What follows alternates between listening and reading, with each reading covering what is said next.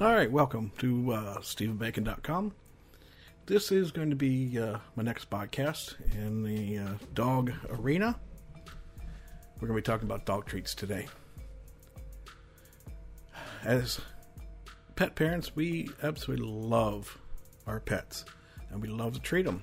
When they do things good, we uh, we love to grab uh, grab that little bag of treats and really make them feel wonderful. Well, I'm here today to talk about treats. Treats uh, come in many different styles, many different flavors, many different proteins. You have your dry biscuits, you have your chewy style, you have your crunchy style, you have your rawhide style. You have many different many different treats to choose from. Well, it all depends on the breed. It all depends on their taste buds. It all depends on what uh, uh, your money, you know, what type of value it is. So let's start out with uh, the biscuit or the dry treat. A lot of manufacturers uh, use corn, wheat, and soy in their treat to keep it bound together. I don't use any of that product because corn, wheat, and soy, well, uh, as I mentioned in my last podcast, uh, those are for cows, horses, and pigs. You know, you wouldn't feed meat to a cow, would you? That's common sense. So why would you feed corn, wheat, and soy to a dog? Again, common sense. So I feed treats that are meat based, where meat is the number one product in the category of ingredients.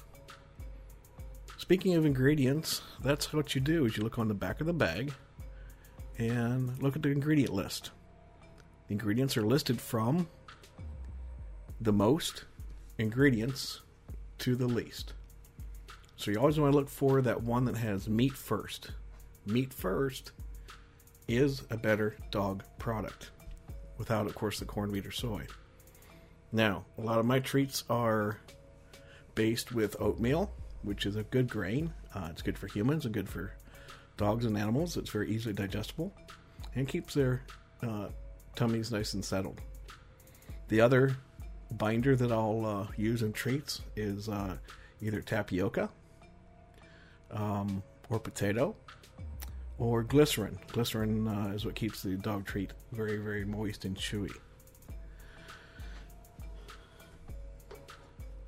Things with treats is when you go with a dry biscuit style, a lot of uh, people over the years have been feeding that biscuit that uh, looks like a bone, and uh, that's mostly wheat based and or meat byproducts. Meat byproducts, you can Google it, and it'll tell you that's everything that a human will not eat. Um, I don't feed my dogs that. I don't think you should feed your dogs that. If you go back to the old days, um, we fed uh, animals were fed uh, kitchen scraps off the table, and that was usually what uh, the humans didn't eat. Uh, was leftovers. So if humans, you know, couldn't finish their whole meals, then you know, of course, the animals got it, and uh, so that I guess would be the parts of the animal that the humans eat. So that's definitely what uh, what I give my dogs. Now, getting to the chewy treats. Chewy treats, um, again, I use are meat based. Uh, they're very small. Uh, I use them individually for when uh, my dogs come in from the outside. Uh, they go to the bathroom, and when they recall back to the door, I give them treats uh, as a as a ward to uh, to come in, and that they've done good. My wife trained them that way ever since they was puppies which is a good training scenario. If you have a puppy, you should uh, put them outside every hour on the hour, uh, no matter what. And every time they come in, you give them a treat. Um, that way, they're getting rewarded for going outside, and they learn the the outside command or go potty command, whichever one you use. Now, as I've gotten older, um, they've learned that command, and they don't need treats as often. And but we do give them now and again uh, if they've been good, and they all come in, you know, on call. or I should say on command, because they're there, and that's what we want to keep uh, reinforcing that uh, that good behavior. Now, uh, the other treat is uh, rawhide. Uh, I have never, ever, ever fed my animals rawhide, or whether it be pig's ears, or pig rawhide, and or beef rawhide. Again, that is a meat byproduct. That is a byproduct of the animal that they do not use, or that leather, which of course you know what that is. They use in shoes, purses, suitcases, briefcases, um, coats. Uh, I can go on and on about that, but uh, it's the leather where it's been split, and the split is the rawhide that's been processed and bleached uh, and turned into a dog treat. Again, that is a meat byproduct. That is a byproduct of the animal that humans do not eat. So, my dogs will not eat it either. That's the main main three things when it comes to uh, dog treats. You have your crunchy biscuit style, you have your chewy treats, and you have your rawhide style treats. Now, the one treat that I haven't mentioned that I do feed my dogs, or I should say let my dogs chew on, are deer antlers. Yes, deer antlers are a little more expensive when you're buying them at uh, the retail store.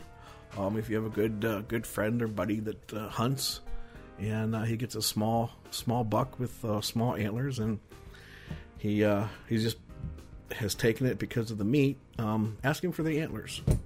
Their antlers are absolutely wonderful. Um, they're full of nutrients. They're very hard. They last a long time. Uh, they don't splinter. So, very good benefit for dogs. And my dogs uh, have been eating their dairy antlers now for about six months. So, yeah, they're a little more expensive when you buy them retail, but they definitely last. They definitely last long. Now, the other thing that you do not do is give dogs a processed or what do I say? Um, uh, cooked bone. Cooked bones are very brittle. Uh, they splinter, um, they can chip, and they get lodged in the dog's throat.